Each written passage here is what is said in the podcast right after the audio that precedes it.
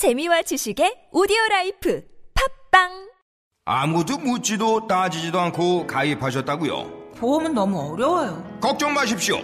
마이보험 체크가 도와드립니다. 1800-7917 마이보험 체크로 지금 전화 주세요. 1800-7917 이미 가입한 보험이나 신규 보험도 가장 좋은 조건을 체크해서 찾아드립니다.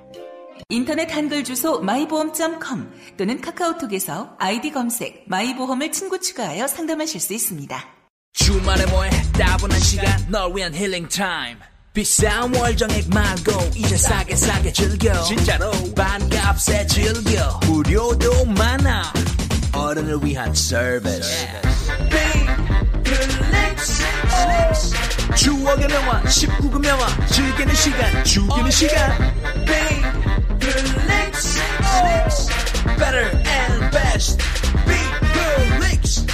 Yo 지금 바로 앱 스토어에서 다운로드 다이어트를 위한 꿀팁. 동결건조 채소와 곡물, 단백질, 그리고 효소와 비타민, 미네랄로 만든 다이어트 전용 그린 스무디로 하루 한두 끼만 바꿔 드세요. 비타샵 그린 스무디 다이어트. 1522-6648 1522-6648 혹은 비타샵을 검색해주세요 야, 이 부장! 네가 부장이면 땅이야? 뭐뭐뭐뭐 저 인간 저건 저, 쟤 오늘도 술술 풀리고 안 먹고 회수 갔냐? 내일도 신체 상태로 출근하겠구만 아 아유 고려 생활건강 술술 풀리고 음주전 한포가 당신을 지켜드립니다. 특허받은 천연 유래 성분 숙취 해소제 술술 풀리고를 은하계 최저가로 딴지마켓에서 만나보세요.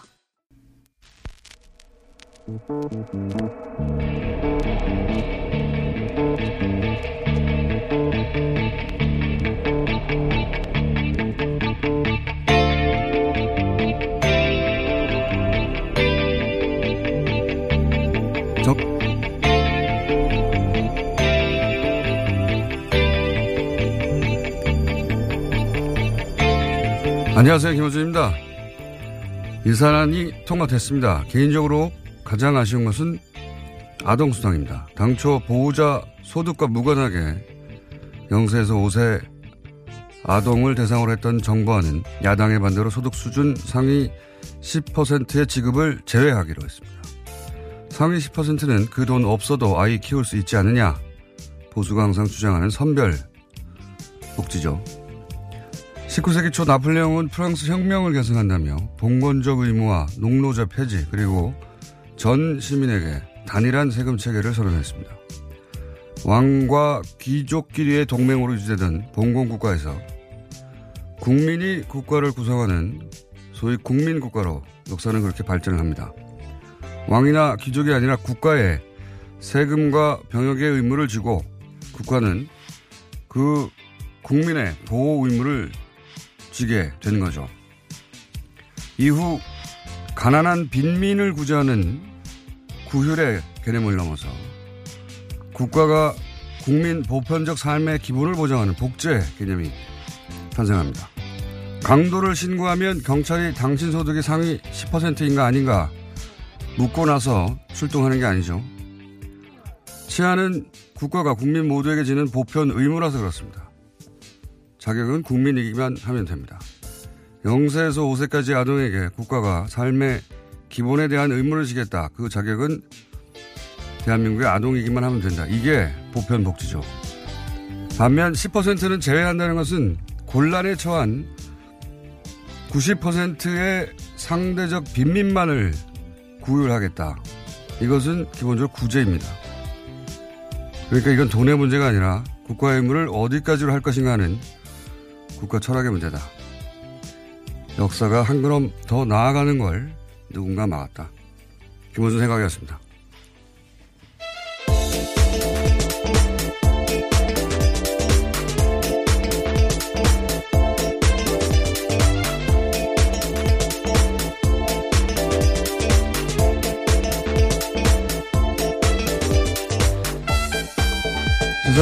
김은지입니다. 네. 자, 아, 예산은 워낙 복잡해가지고, 예.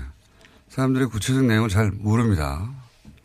잘 모르는데, 이번 예산안에는 몇 가지 예, 시민들이 관심을 가질 내용이 있긴 있어요. 확실히 그죠? 네. 어제 오늘 새벽 본회의 통과했는데요. 법정 시한을 넘겨서 나흘째였습니다. 자유한국당 의원들은 대부분 투표에 참여하지 않았는데요. 내년도 예산안은 428조 8,339억 원 규모로 확정됐습니다. 올해 대비해서 7.1%가 늘어난 수치인데요. 내년 예산안에서 가장 큰 비율을 차지하는 것은 보건, 복지, 고용 부분입니다. 그 다음으로는 일반 지방행정, 교육, 국방 순인데요. 공무원 중원 규모는 9,475명으로 확정됐습니다. 뿐만 아니라 남북협력기금 같은 경우에는요. 400억 원 감액됐는데 앞서 말씀하신 아동수당 같은 경우에는 2인 가구 이상 기준소득 수준 90% 이하로 해서요.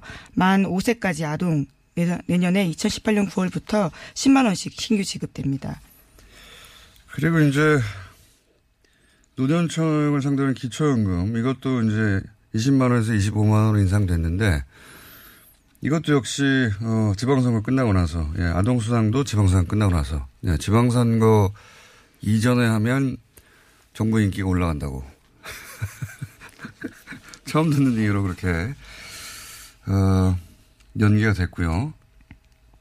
자, 요 사안 관련해 가지고 아동수당 어제 저희가 이제 어, 종창 소장님하고 얘기를 나누다가 예, 어, 아침에 긴급하게 합의문, 합의문에 실제 오타도 있고, 예, 그렇게 긴급하게 작성된 것이고, 그 긴급한 걸 보다가 어제 나라살림연구소의 정창 소장님 무려 20년간 세금을 보았지만 실수를 하나 하셔가지고 저희가 미니로 정정 인터뷰를 짧게 잡았습니다. 안녕하세요, 소장님. 네, 안녕하십니까. 네. 어, 어제 실수를 하셔서 저희가 정정의 기회를 공식적으로 다시 드립니다. 어제 이제 어, 2인이라는 표현만 짧게 등장해가지고 이게 둘째 아이부터 주는 게 아닌가 예, 이렇게 말씀하셨다가 방송 끝나자마자 정정을 하셨는데 그, 그 내용 다시 한번 구체적으로 정리해 주십시오. 네, 정확하게 워딩은 2인 가족 소득 기준인데 네. 예, 그 이 소득이란 말이 이제 조금 제가 잘못 판단을 해가지고 아마 제가 실수를 한 것 같고요. 네. 그러니까 아이는 첫째 아이부터 지급이 되는데 네네. 보호자가 2인 이상 가고 이렇게 이걸 의미하는 겁니까? 뭐 아이가 있어야 3인이 될 테니까. 아, 그렇죠. 이제 네. 또 부모가 한 사람일 수도 있고 뭐 그러니까 네. 소득 기준이 2인 가족 기준이라는 거고요. 아, 소득 기준이 2인 가족 기준이다. 예. 네. 그런데 이제 여기에 또 거기에 여러 가지 얽힌 문제가 많이 돼서 어제 복지부 공무원하고도 통화를 했는데요. 네, 구체적으로 좀 설명해 주죠. 어떻게 된다는 겁니까? 예산은 반 정도 줄어드는 건 사실이고요. 아, 예산을, 아, 그래서 그렇게 또 생각하셨군요. 예산이 반으로 네. 줄었으니까, 아, 1인에서 2인으로 만든 거, 아, 네. 첫 번째에서 두 번째 아이까지로 이렇게 확대해버린 거구나. 이렇게 연결해 생각하신 거군요. 이게 10% 네. 줄고 기간이 줄고 뭐 이렇게 갖고 반을 줄었는데. 소장님 너무 많이 알면 그렇게 됩니다. 하여튼 예산도 절반으로 줄었다. 예. 그리고. 이것 때문에 어제 실시간 검색 1위가 막 되고 그래서 깜짝 놀랐어요. 네. 네. 아무튼 그런데 여기에 지금 우리가 좀 간과하지 말아야 될 문제가 뭐가 있냐면 예. 거기에 이게 바쁘게 쓰다 보니까 소득 기준이라고만 표시를 한 거예요. 소득 기준. 예. 그래서 재산 기준이란 말이 안 들어가서 예. 이 복지부에서도 이걸 재산 기준을 어떻게 넣어야 되는 거냐 지금 막 그 약간 멘붕 상태에 지금 어떤 차이가 있는 겁니까? 왜냐하면 그 소득 그, 그 근로소 월급 받는 분들 네네. 그런 분들은 소득이 좀 클리어하잖아요. 예.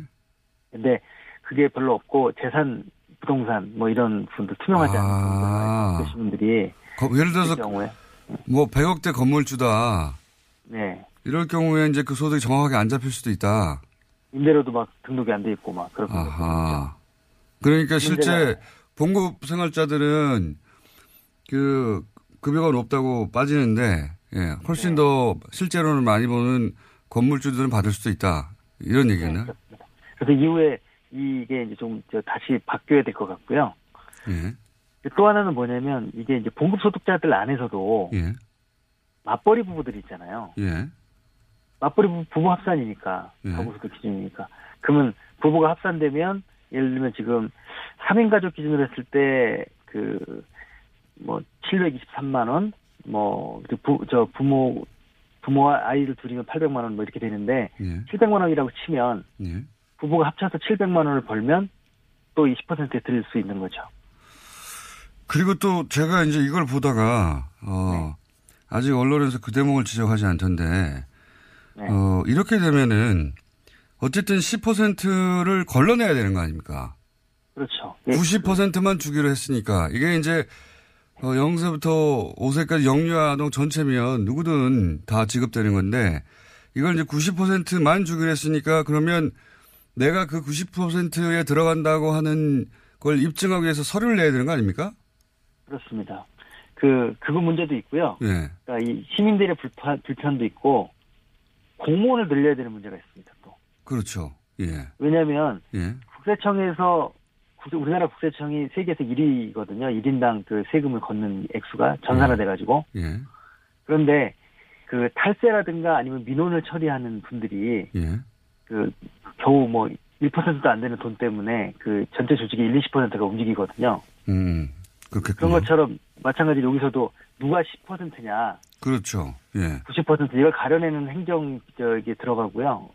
복지부 쪽 얘기는 최소한 기초지자체마다 두세 명 이상은 공무원을 새로 뽑아야 되는 거 아니냐. 뭐 추가로. 얘기. 예. 예. 그렇습니다. 왜냐면은 저절로 90% 이하라는 걸 스스로 알 수가 없기 때문에 네. 그러면은 이제 내가 90% 이하라는 걸 90% 이하라는 걸 입증하기 위해서 그러니까 10%를 걸러내자고 네. 나머지 90%가 서류 준비를 해서 내야 되고 공무원들은 그 90, 전 국민 중에 이제 그 해당되는 20% 90%를 지원하기 위해서 그 서류 부- 그 분리를 해야 되는 거 아닙니까 분류를 굉장한 굉장한 낭비인데요 사실 예 대상자가 253만 명인데요. 예.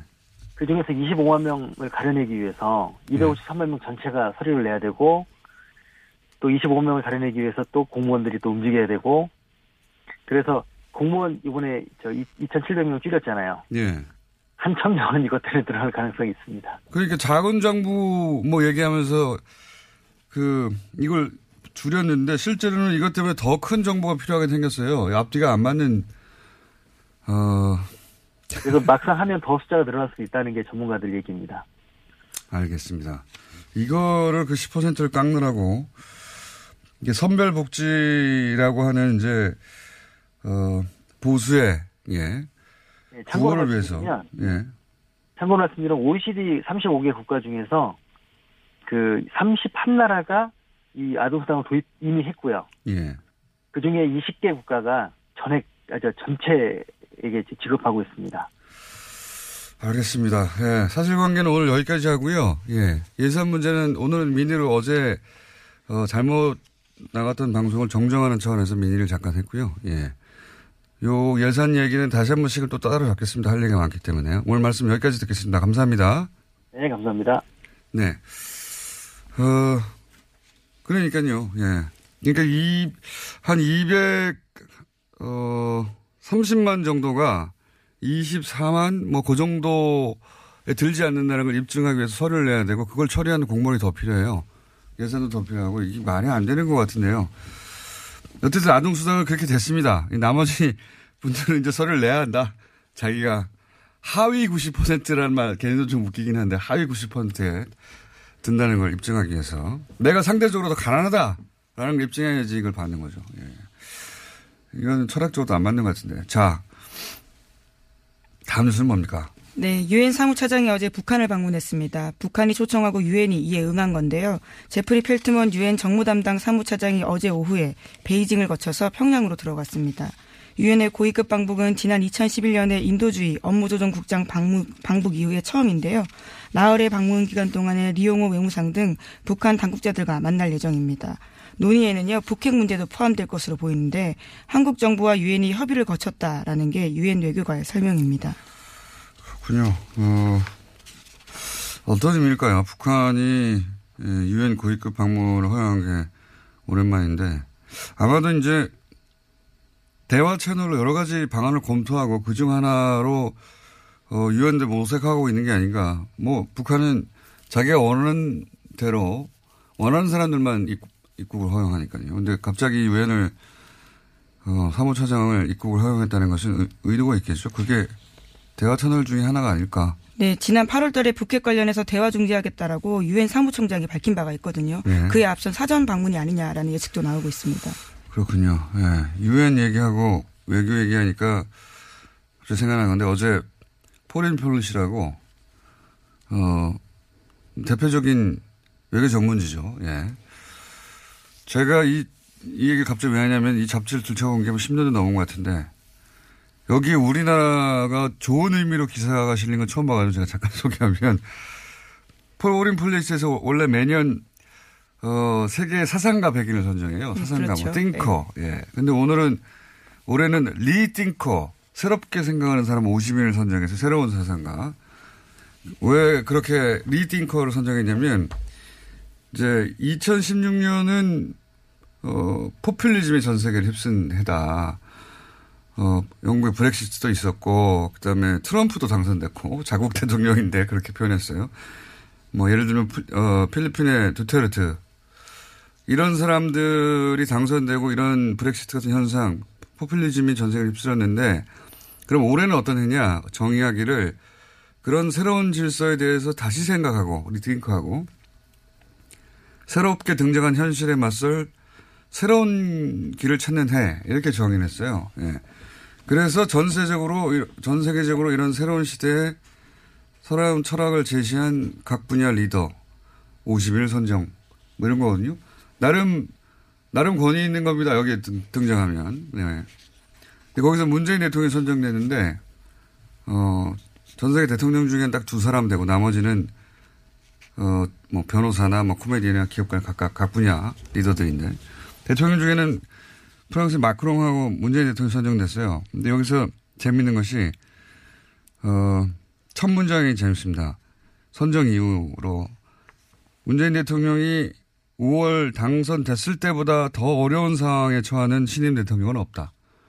뭐 이러면서 굉장히 어려운 상황에서 처- 어, 신임 대통령이 있다는 거죠. 중국 사드 뭐 북핵 미사일 등등 쫙 나열해요.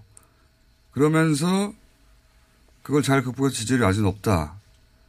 어, 이걸 왜 제가 소개하냐면 미국 외교 전문가들이 현재 문재인 대통령을 어떻게 바라보는가 하는 시야가 거의 고스란히 담겨 있거든요. 예. 야당은 배가 좀 아프겠지만.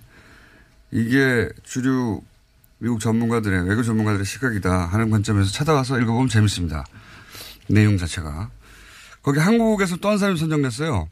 한국인은 아닌데 뉴스 공장에서 인터뷰를 했었는데, 어, 러시아 출신이죠. 안드레 랑코프, 국민대 교수. 이분 왜 선정됐냐? 북한 김정은에 대한 이해 지평을 넓혔다는 겁니다. 한국에 계신 분으로 한국인은 아닌데 이분이 선정됐고 어 나머지 많습니다. 찾아보시면 재밌습니다. 잠깐 소개해드렸고 자 어, 다음 뉴스는요. 네, 우병우 전 민정수석 관련된 뉴스인데요. 우 전 수석이 박근혜 정부의 비판적 성향을 가진 교육감들을 불법 사찰하도록 하고 이것을 국가정보원에 요구했다라는 정황이 드러났다고 한국일보가 보도했습니다. 우 전 수석은 지난해 3월 말 국정원 쪽에다가 정부 시책의 비판적인 교육감을 상대로 실질적 견제가 가능한 내용을 정교하게 파악하라 이렇게 요구했습니다. 그러니까 개인 비위 의혹 등을 파악- 파악해서 직접 압박을 가할 수 있는 내용을 알아오라고 한 건데요. 우 전 수석은 이 같은 내용을 파악하는데 열흘 안팎의 시간을 주고 집중 사찰하도록 지시했다라고 합니다. 그러자 국정원 쪽에서는 정교조 출신 교사의 교육청 발탁 인사, 친교육감 인사의 내부 승진 같이 특혜 의혹으로 공격할 수 있는 거리들을 파악해서 보고했다라고 합니다. 네, 박근혜 청와대는 이런 식이었어요, 다. 그러니까 국가 정책을 정하고 자기가 원하는 방향으로 끌고 가려고 반대하는 인사들은 개인 뒷조사를 하는 거죠. 개인 뒷조사. 예. 이게 무슨 정책과 정책에 부딪히는 게 아니라 어, 말안 들어? 예, 뒷조사 해봐. 죽여. 이런 거거든요. 예, 이건 뭐 시정 잡배가 하는 짓인데 이런 식으로 했고 그 선봉에 우병우 전 민정수석 있었다는 건데 예, 여전히 우병우 민정수석 계속 빠져나가고 있죠. 새로운 얘기 또 하나 나왔네요. 자 다음 뉴스는요. 네, 어제 김태우 전 청와대 대외전략기획관이 검찰에 소환됐습니다. 김전 기획관은 김관진 전 장관과 이명박 전 대통령의 군 댓글 부대 혐의를 잇는 연결고리로 지목되고 있는데요. 관련해서 김관진 전 국방부 장관이 사이버사 댓글 공작에 이 전 대통령의 지시가 있었다라는 사실을 인정했다는 보도 나온 바 있습니다. 그런데 이런 보도가 나온 직후에요. 김태호 전 기획관과 이명박 전 대통령 두 사람이 만난 정황을 검찰이 포착했다고 JTBC가 보도했습니다. 김 전 기획관의 휴대전화에 관련된 정황이 남아있다라는 겁니다. 그렇군요. 댓글 공작 관련해서 대통령 지시를 인정했다. 네, 인정했다는 사실에 대해서는요, 이미 보도해 드린 바가 있는데요. 그 보도를 보고 황급하게 연락한 정황이 나온 겁니다. 그렇군요. 어, 이분도, 예, 본인은 절대 자살하지 않는다는 선언을 해야 되지 않을까. 예. 그런, 저는 이런 뉴스를 볼 때마다 그런 생각이 듭니다. 예. 어, 만났겠죠. 당연히. 예.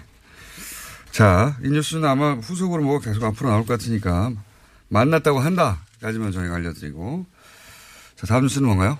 네, 문무일 검찰총장이 어제 국정원 등 주요 적폐 수사를 관련해서 자신의 입장을 밝혔는데요. 올해 안에 마무리하겠다라는 겁니다. 문 총장은 그러면서 수사 피로감이라는 단어를 쓰기도 했는데요. 수사 일정과 관련해서 언급한 내용의 핵심은 모든 수사들이 검찰에 집중되어 있기 때문에 이것을 연내에 마칠 거다라는 겁니다. 주요 부분에 대해서는 연내에 끝내고 내년부터는 민생 사건 수사에 집중하겠다라는 말도 했는데요. 이명박 전 대통령 등에 대한 수사의 확대와 진정 가능성을 차단한 듯한 발언이라서요. 비판을 사고 있습니다. 아니 이거는 말이 안 되죠. 누구 맘대로 이게 이제 이게 시대 과제거든요. 검찰총장 혼자서 이제 안에 그럴 수 있는 사안이 아니에요. 그리고 MB는 시작도 안 했는데 무슨 끝냅니까? 지금 3주 남았는데요. 3주 동안 그러면은 기소도 다 하고 다 하란 말인가요? 이게 말이 안 되는 이야기인데 검찰총장이 갑자기 게다가 이 피로감이라는 단어는요 보수 정당 보수 매체가 몇 달 전부터 계속해서 주장해왔던 프레임이거든요. 이거 피로감 온다, 피로감 온다. 피로감 안 왔어요. 피로감, 예. 국민 피로감 아직 안 왔어요. 피로감이 오기는 커녕 아니 MB는 아직도 시작도 안 했는데 뭘 끝냅니까? 이건 문무일 총장의 개인적인 발언인지 지금 실제 이제 서울중앙지검과는 교감이 없었던 것 같다고 보도하고 있잖아요. 네, 그렇죠. 오늘 아침 한겨레 신문이 그렇게 보도하고 있는데요. 어제 문 총장 같은 경우에는 수사 피로감을 내세우면서 이런 말도 했습니다. 사회 발전에 도움이 안 된다라는 겁니다. 누구 맘대로 그런 거를 발전에 도움이 된다 안 된다고 정합니까? 예, 심지어 서울중앙지검 수사팀 관계자 말에 따르면요. 제일 먼저 사건이 왔던 댓글 사건 같은 경우에도 추가 확인 작업을 진행하고 있다라는 건데요. 아직까지 계속 하고 있다라는 겁니다. 아니 지금 김태호 전 대외전략기획관은 이제 처음으로 소환됐는데요. 무슨 끝냅니까, 이제. 아, 이건 말이 안 되는 이야기고요. 어, 이런 얘기를 했다면 저희가 또 관련 인터뷰를 또 잡아봐야 되겠네요. 예. 이건 말이 안 된다고 봅니다. 이게 모르겠어요. 예를 들어 서울중앙지검에 지금 이 사건을 수사하고 있는 검사들이 육체적 필요를 호소하고 있다. 필요할 수 있죠. 육체적으로. 너무 곤란해서. 그럼 사우나 건을 끊어주세요. 갑자기 무슨 사회적 피로감을 얘기합니까? 국민들한테 여론조사 했나요?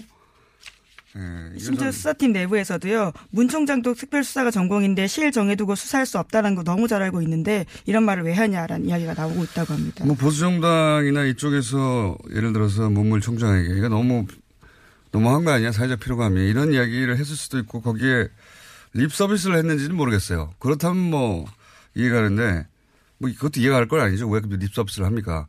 정말로 이렇게 생각하는 거라면 이건 어 저희가 여론조사도 하고 필요하십니까? 하는 여론조사도 하고 그것도 발표하고 그리고 이게 왜 여기서 뭐 조천 안 되는지 계속 인터뷰도 하고 전 총장들도 인터뷰하고 해야 될 것 같습니다. 자 시간이 거의 다 됐네요. 예 제목만 어, 체크하고 넘어가죠. 네, 박근혜 정부 블랙리스트와 관련해서 항소심이 진행 중인데요. 어제 이와 관련해서 의미 있는 진술이 나왔습니다. 30년 가까이 예술 지원 업무를 담당한 실무자가 법정에 나와서 한 말인데요. 전두환 노태우 시절에도 이런 적은 없었다라는 겁니다. 그, 그 시절도 뭐 말도 안 되는 시절이긴 했는데 예, 그때하고 비교하는 건 그렇게 말도 안 되는 시절에도 적어도 이런 식으로 블랙리스트를 작성해서 이 사람은 빼 네, 껌껌이 이렇게 한 네. 적은 없다라는 겁니다. 그렇다는 얘기죠. 예. 박근혜 정부는 보면요. 그러니까 이 군사정권 시절에는 최소한의 예, 이 단어밖에 들어맞지 않겠네요. 최소한의 가오라는 게 있었거든요. 그 군사정권 시절에. 그렇게까지 내가 대통령이 안 한다. 근데 박근혜 정부 시절에는 그게 없어요. 세월호 사고 났는데 시술을 한다든가 사람에 대한 연민이나 애정, 예의, 기본적으로 그게 없는 것 같습니다. 문제는. 예. 자, 아, 그 외에도 소개할 기사가 있는데 오늘 시간을 너무 많이 잡아서 미니 때문에 오늘 여기까지 하고 나머지 못한 건 내일 하죠. 예. 네, 그러시죠. 피로감이 아니고 필요감을 느낍니다. 필요감 매우 필요하다라는 예, 예, 의미시죠. 여기까지 네. 시사인의 김은지였습니다. 감사합니다. 골반 잡자 바로 잡자 바디로직. 허리 통증 바로 잡자 바디로직. 몸매 교정 바로 잡자 바디로직. 자세가 좋아지는 골반 교정 타이즈 바디로직. 검색창에. 골반 교정 바디로직 삐딱한 남성 골반 허리에도 역시 바디로직입니다. 바디로직의 효과를 못 느끼셨다면 100% 환불해드립니다. 자세한 환불 조건은 홈페이지를 참조하세요. 이거 차량용 핸드폰 거치대야? 응, 조인트라고 투힘에서 새로 나왔는데 얼마나 편한지 몰라. 동생은 인터넷 강의 볼 때 태블릿 거치대로 쓰고 우리 엄마는 요리할 때 레시피 보는 용도로 쓰기도 해. 조인트라고? 응, 우리 아빠는 골프 스윙 연습할 때도 셀카 거치대로 쓰시던걸? 그러면 나도 헬스 할 때 셀카 거치대로 쓸 수 있겠네. one, two, three 할 때 two, 힘 세다 할 때 힘, 투힘. 네이버에 투힘을 검색해보세요. 팟캐스트 청취자의 사랑으로 무럭무럭 자라온 미궁 대장사랑에서 너를 위한 헌정 유산균, 나를 위한 적중 유산균, 미궁 유산균 사랑 4종을 출시합니다. 그동안 묻지도 않고 따지지도 않고 그냥 막 섭취하던 유산균 시대와의 종말을 선언하세요. 골라먹는 유산균 사랑 4종 출시 기념으로 두 종류를 구매하셔도 반값만 받는 골라골라 50% 할인 이벤트 12월까지 신청하세요. 미궁 유산균 사랑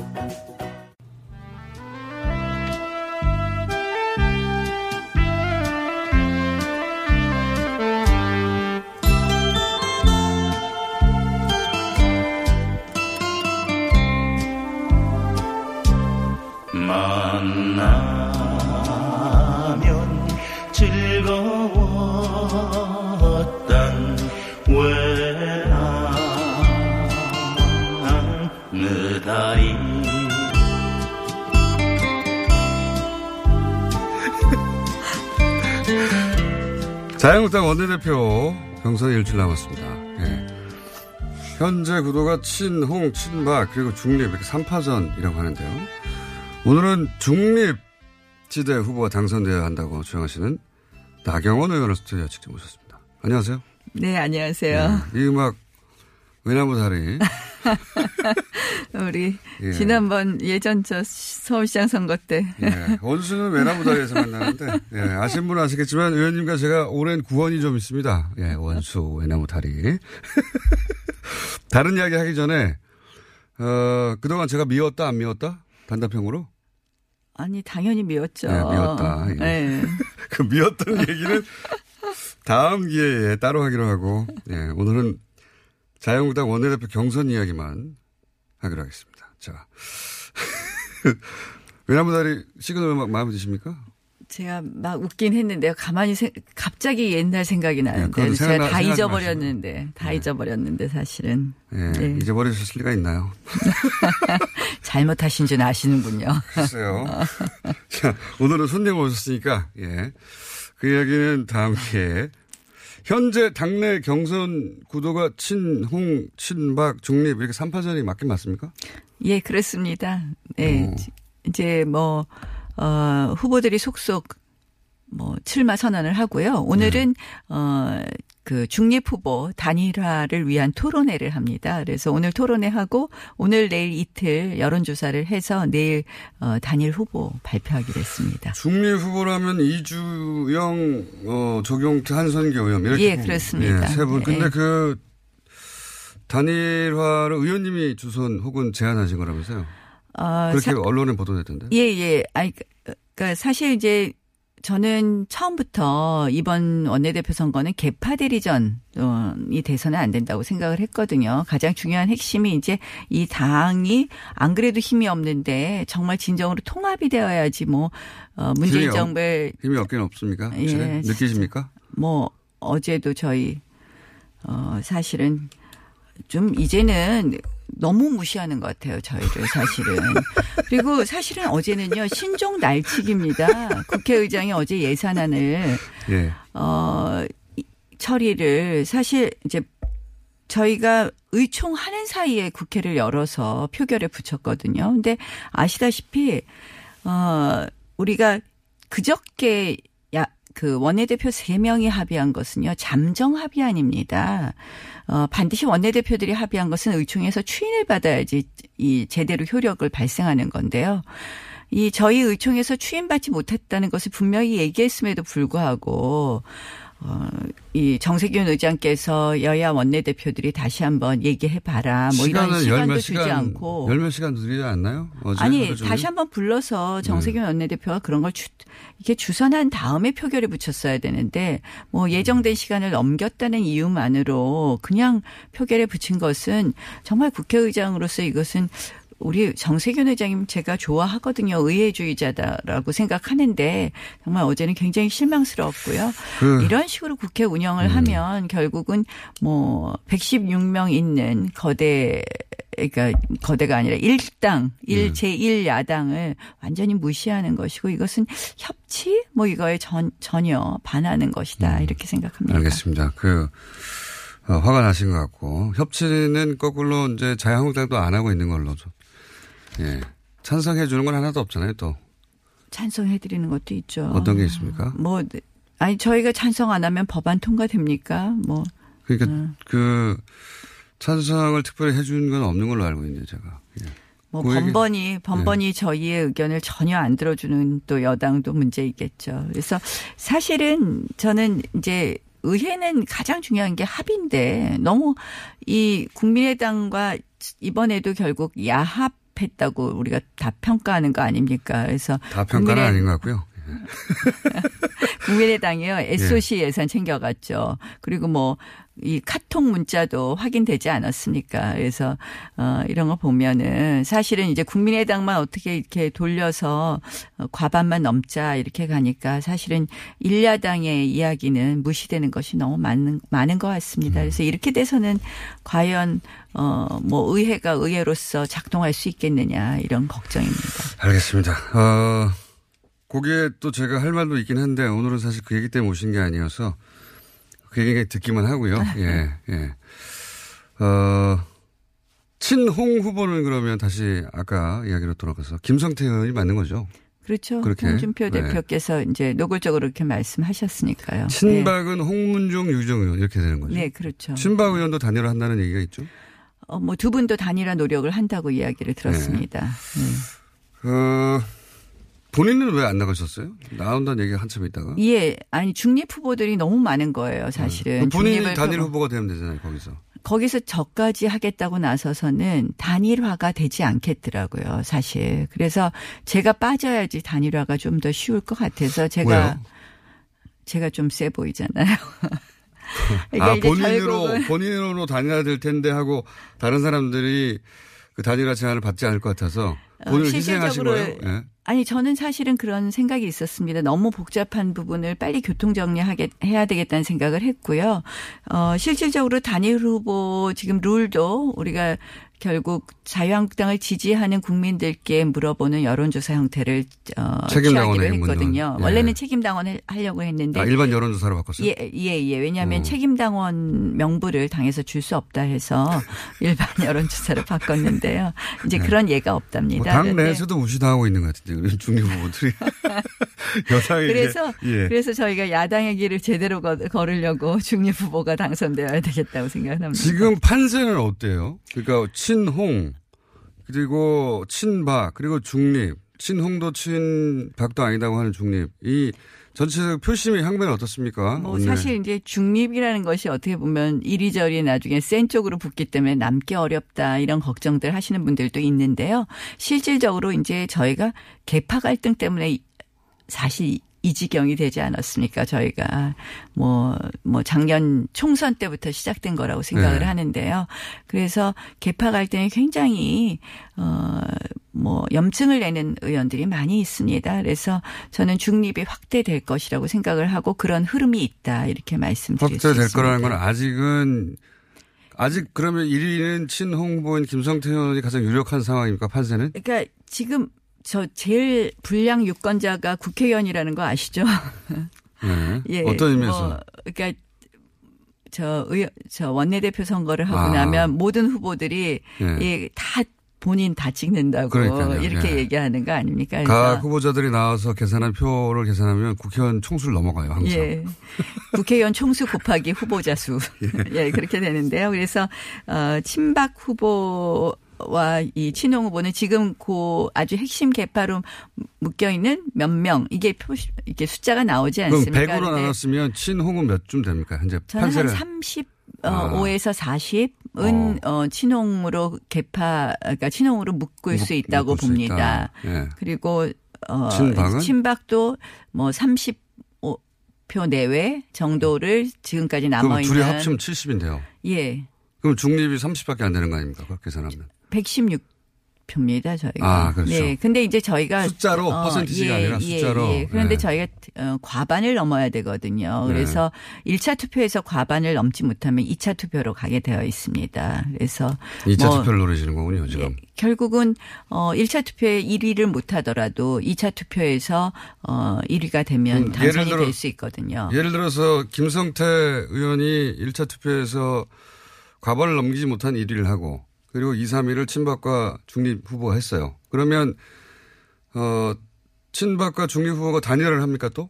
단일화를 아, 단일화할 하는 것이 필요가 없죠, 아니라 지금. 이의가 한 명이- 돼. 예, 그렇죠. 그러니까 예를 들어서- 중립에 있으면 예. 어느 쪽이 1등을 하든 네.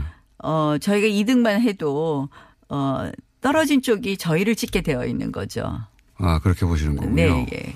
거꾸로 예를 들어 친박이 2위를 했어요.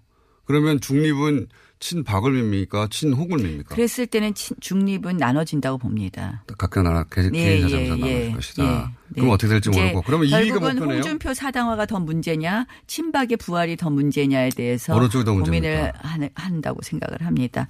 저는 사실은 이 친박의 부활도 굉장히 문제인데 뭐 네. 사실 뭐 서청원 최경환 의원에 대해서 어제 뭐 홍준표 원내 홍준표 당 대표께서도 어 소멸되는 과정이다 이런 표현을 쓰셨거든요. 그래서 그런 면에서는 지금의 권력인 홍준표 대표의 사당화 이 부분에 대해 더 큰 문제 아닌가 아, 이렇게 친박은 생각합니다. 어차피 소멸되고 하는 과정인데 친홍이 더 문제다. 어, 근데 네. 홍준표 대표가 왜 이렇게 문제죠? 어, 왜 뭐 절대 안 된다고 아, 생각하십니까? 굉장히 장점도 있으시지만 예. 사실은 외연 확대에 있어서 상당히 문제가 있다고 생각을 합니다. 홍준표 대표의 문제입니까? 아니면 김성태 후보 개인 자질의 문제입니까? 저는 홍준표 대표의 문제를 아, 말씀드립니다. 김성태 후보의 개인 자질은 문제가 없나요? 뭐 그 부분은 각자 의원들마다 어, 성향이 다를 거라고 생각을 합니다. 생각이. 보시기에는요. 어, 뭐, 이 저희가 이제 원내대표가 어제 보면 저희가 전략과 전술에서 다 실패했다. 치밀함에서 부족했다. 이런 어 지적들을 많이 하고 있습니다. 예산안, 예, 네, 예산안 통과된 처리 과정에서. 과정에서 결국은 원내대표가 샤우팅만 해도 안 되고 그렇다고 새님처럼 앉아서 계산만 해도 안 된다고 생각을 하거든요. 두 캐릭터를 어, 그러니까 정말 치밀함과 또 돌파력과 이러한 것을 다 가져야 된다고 생각을 하는데요. 사실 이제 나온다고 하시는 분들 어느 한 분, 어, 둘다 가진 사람이 또 없다. 문제가 되는 사람이 없다고도 볼 수 있고 모두들 또 미흡하다고 볼 수 있는 부분도 있다고 쪽이 부족합니까? 뭐 김성태 의원하고 친하다고 자꾸 물어보시면 아니, 제가 이제 자주 나오니까. 김성태 네. 의원에 대해서 뭐라고 얘기하면 다른 후보들이 또 화를 낼 수도 있고. 아, 좋은 점 빼고 예. 나쁜 점만 얘기해 보세요, 그러면. 아니 그러면 이제 나쁜 것만 기사되잖아요. 김성태 의원은 좋지 않습니까? 친 후보가 타격을 입는 건 좋지 않습니까? 뭐 이 정도 하죠. 중립 어, 단일화. 문제가 있긴 있군요. 보시기에. 아니 뭐 김성태 의원은 이제 뭐 이 돌파력은 어 있으나 있다. 머리가 없다. 아, 샤우팅은 샤우팅은 강하시죠. 네. 아, 샤우팅만 강한, 그쪽이 너무 강하다, 상대적으로. 이렇게 꼭 말씀을 이렇게 만드시는 군요. 근데- 아니, 그러니까 이제 어, 중립 후보는 나눠질 것 같습니다. 만약에 친박 후보가 2등이 돼서 그렇게- 친박과 친홍이 어, 붙었을 어, 때는 그렇게, 그럴 예, 경우에. 예. 그러니까 지금 중립 후보의 1차 목표는 2위를 하는 거네요? 네 그렇습니다. 2위를 하면 친박이 친홍을 찍을 수는 없다. 네. 이렇게 보시는 거고. 네. 그럼 당선 가능하다. 이런 예. 로드맵이네요. 네, 네. 그러면 그렇게, 그렇게 해서 결국 원내 대표로, 대표로 가는 게 뚫릴 수도 있는데 본인은 왜 굳이 안 하셨어요? 아 제가 한다 그러면 룰이 합의가 잘 안 될 겁니다. 아까 본인이 너무 말씀드린 강력한 것처럼. 후보라서? 아, 그러니까 이뭐 다른 면에서 강력한 게 아니라 제가 늘 이제 뭐 여론조사 같은 거 하면 제가 그래도 잘 나오는 편이니까 왜 웃으십니까? 예, 제가 10년 전에 직접 인터뷰한 적이 있었는데. 네, 맞습니다. 그때는 네. 친했어요. 그때는 이렇게까지 뻔뻔하지 않았거든요. 근데 의원실 했을 때 인터뷰할 땐 잘해주시던데 인터뷰 내용은 뭐 별로 그때도 우호적이지 않으시던데 뭐그 정도 기사로 우호, 나온 거는 우호적이었습니다. 그 정도. 알겠습니다. 네, 그 이유를 생각해 보세요. 서울시장 선거 때. 아. 자, 그 얘기 나중에 하고요. 홍준표 대표의 사당화가 문제다 이런 주장도 하셨는데 뭐 네, 사당화가 그렇습니다. 그러니까 홍준표 대표가요. 뭐가 사당화죠? 아, 사당화라는 것은 대표라는 거는 당원 단계에 따라서 당원이 위임한 권한을 행사하는 거 아닙니까? 예. 그러니까 모든 권한을 행사하는데 당원 단계에 따라서 해야 된다고 생각을 합니다. 근데 어제만 해도 어 어제 저 관음클럽 토론회에서 이런 말씀을 하셨어요. 새로 원내대표 선출되게 되면 원내 네. 사안도 내가 관여하겠다. 음. 근데 저희는 분명히 투톱 시스템이거든요. 음. 대표는 당을 대표하는 어 그래서 당무를 총괄하는 업무를 하는 거고 원내 사안에 대해서는 원내 대표가 최고의 권한과 네. 책임을 가지고 있거든요. 그런데 뭐든지 본인이 다 하시겠다 음, 그러세요. 원내대표도 자신이 오달 내리겠다 말하자면. 뭐 그다음 뭐 뭐 그동안 모든 발언이 그렇잖아요. 광역단체장도 어. 누구는 된다, 누구는 안 아. 된다. 뭐 이 사람은 공천 안 줄 거다. 뭐 부산시장에 대해서 서병수 그렇게 비서시장에 대해서 어, 예, 그렇게 안 된다고 얘기했죠. 근데 사실은 광역단체장도요. 저희가 분명히 광역단체장은 대통령 어, 선거 후보를 선출하는 것과 똑같은 방법으로 경선을 하는 것이 원칙입니다. 다만 취약 지역에 한해서 예. 우리가 전략 공천을 할 수 있는 건데요. 이것도 당원 단계에 있는 것에 막 반하는 이야기를 툭툭 하세요. 서병수 부산시장을 취약한 지자체장으로 파악하신 거 아닐까요? 아니요, 취약 지역이라는 것은 저희 당이 취약한 지역. 그래서 네. 아하, 이제 뭐 아니라? 예, 예. 호남이라든지 이런 경우에만 전략 공천을 할 수 있고 원칙이 경선하게 되어 있습니다. 대통령 후보 경선하고 똑같이 정말 왕왕 어 그런 예가 너무 많이 있거든요. 그래서 제가 아, 지자체장들에 대해서 그냥 개인 의견을 밝힌 거라고 볼 수도 있지 않습니까? 뒤, 아니, 뒤에서 아- 작업하는 것보다 낫지 않나요? 아니 안 된다. 네. 안 된다 하고 말씀을 하시는 것은 맞지 않는 거죠. 본인이 생각하기에는.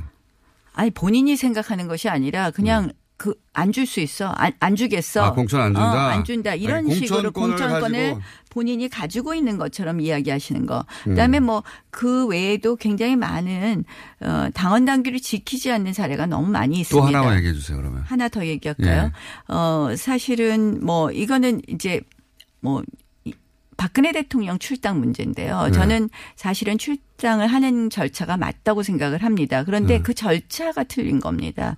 사실은 당원 당규에 따르면 네. 반드시 최고의 의결을 거쳐야 됩니다. 음. 그런데 최고의 의결로 확정되는 것입니다. 그런데 이것도 최고의 의결이 필요 없다고 본인이 막 주장을 아, 하셨거든요. 따라서 본인이 당원 뭐. 당규에 정해진 걸 그냥 건너뛰거나 한다. 예, 예. 네. 그래서 저는 우리가 이렇게 실패한 것, 또 우리가 지금 어 사실은 국민의 지지로부터 멀어진 것은 어 사실 박근혜 대통령 전 대통령의 어떤 국정농단의 핵심이 법치를 어 법치주의에 위배됐다는 거 아닙니까? 그래서 어 그런 면에서 저는 이렇게 당원 당규를 무시하는 대표의 이런 월권적 행위가 결국 사당화를 초래한다고 생각을 하고요.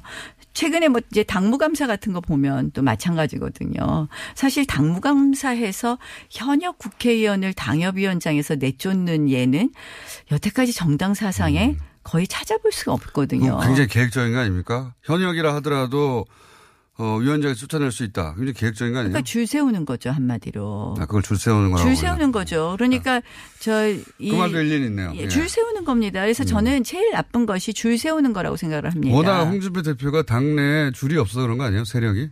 대표인데도 불구하고. 아니 이미 이제 줄을 많이 세우고 계십니다. 많이 섰어요? 많이 세우고 계십니다. 네. 그래서 30년 그러니까 이거 섰습니까? 정말 네. 이렇게 세우시면 안 되죠 줄을. 저는 아니 그리고 뭐 공천도 네. 이제 뭐 정말 마음대로 하겠다는 발언을 툭툭 하시니까 음. 이저 걱정되는 분들은 말씀을 못 하시는 거죠. 당내 이런 잘못된 사안에 대해서. 근데 지금 말씀하셨다시피 이제 야당이 무시당하고 있으면 가- 그렇게 강력한 리더십 필요하죠. 아니 강력한 리더십 당연히 필요합니다. 그래서 제가 네. 홍 대표의 또 긍정적 측면을 당연히 동의하는데요.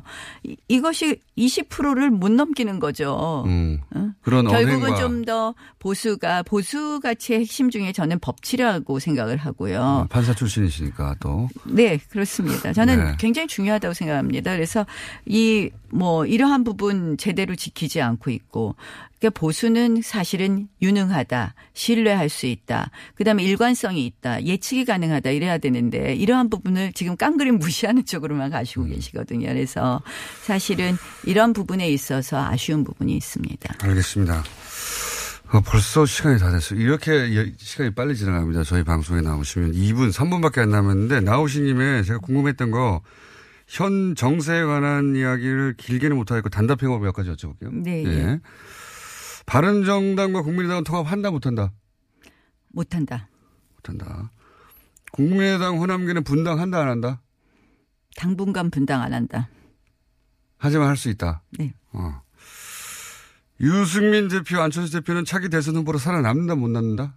못 남는다. 두 사람 다? 네, 못 남는다고 생각합니다. 못 남았으면 좋겠다? 아니, 못 남는다고 생각합니다. 못 남는다. 유승민과 안철수 한 사람만 선택하라면 유승민이다 안철수다? 어떤 면에서 한 사람을 그러니까 뭐 살아남는 사람 아니면 어, 뭐 살아남고 그 이후에 예를 들어서 연대할 수 있고 뭐 연대할 수 있는 사람은 유승민 대표죠. 살아남는 사람은요? 살아남는 사람은 가능성으로 따지면 안철수 대표가 좀 더 높다고. 좀 더 높다. 하지만 결국은 둘 다 못 살아남는다. 네. 못 살아남았으면 좋겠다는 마음도 조금 담겨 있다. 아니 이제 뭐 우리 작년에 JP 총재 만났는데 안철수 대표에 대해서 아 참 뭐 다 좋은데 정치 경력이 짧아서 이러시더라고요. 그게 딱 느껴지는 부분이 있었습니다. 대- 못 살아남았으면 좋겠다는 마음이 조금은 담겨 있다? 없다. 아니 그 마음을 안 실어도 당연히 못 살아남습니다. 근데 담겨 있다 없다. 뭐 안철수 대표에 대해서는 제가 크게 그렇게 생각하는 바가 없습니다. 유승민 대표에 대해서는 라이벌일 수 있으니까 좀 담겨 있다. 아니 아니 두 분 다. 담겨 있다. 두분 다 어차피 못 살아남을 것 같은데 뭘 뭐 담겨 있고 전망이고 말- 본인의 네. 마음이 담겨 있다. 전 마음은 전혀 뭐 관심 없습니다. 아, 매우 담겨 있는 것으로 그럼 문재인과 홍준표 중에 누가 더 밉다? 현재 기준으로는 아 현재 기준으로는 아, 지금 이제 사당하게 얘기했으니까 홍준표 대표를가 더 밉다고 얘기해야 될 것 같지만 문재인 대통령 요새 좀 지나치십니다. 예. 홍준표 대표도 만만치 않게 밉다 이, 이 정도로 할까요 그럼? 아이 그래도 저 저는 야당 의원입니다. 제가 40초인데 질문 많은데 몇 가지 추려야 되겠네요. 예. 문재인 지지율이 이렇게 높게 유지되는 이유 한 가지만 꼽- 꼽자면 국민 소통. 자유한국당 지지율이 못 올라가는 이유 한 가지만 꼽자면 저 기- 우리 김어준 공장장이 우리 편 안 들어줘서 언론 환경이 좋지 않다는 것도 한마디 드리고요. 뉴스 공장 하나 있어요. 나경원은 대선 후보로 나선다 안 나선다? 뭐 지금 생 지금 생각 없다. 지금은 아니지만 결국은 나선다 안 나선다? 언젠가는 언젠간 나선다. 오늘 여기까지 하고요. 좀 자주 오시죠. 그동안 한 번도 안 불러주셨습니다. 나경원 의원이었습니다.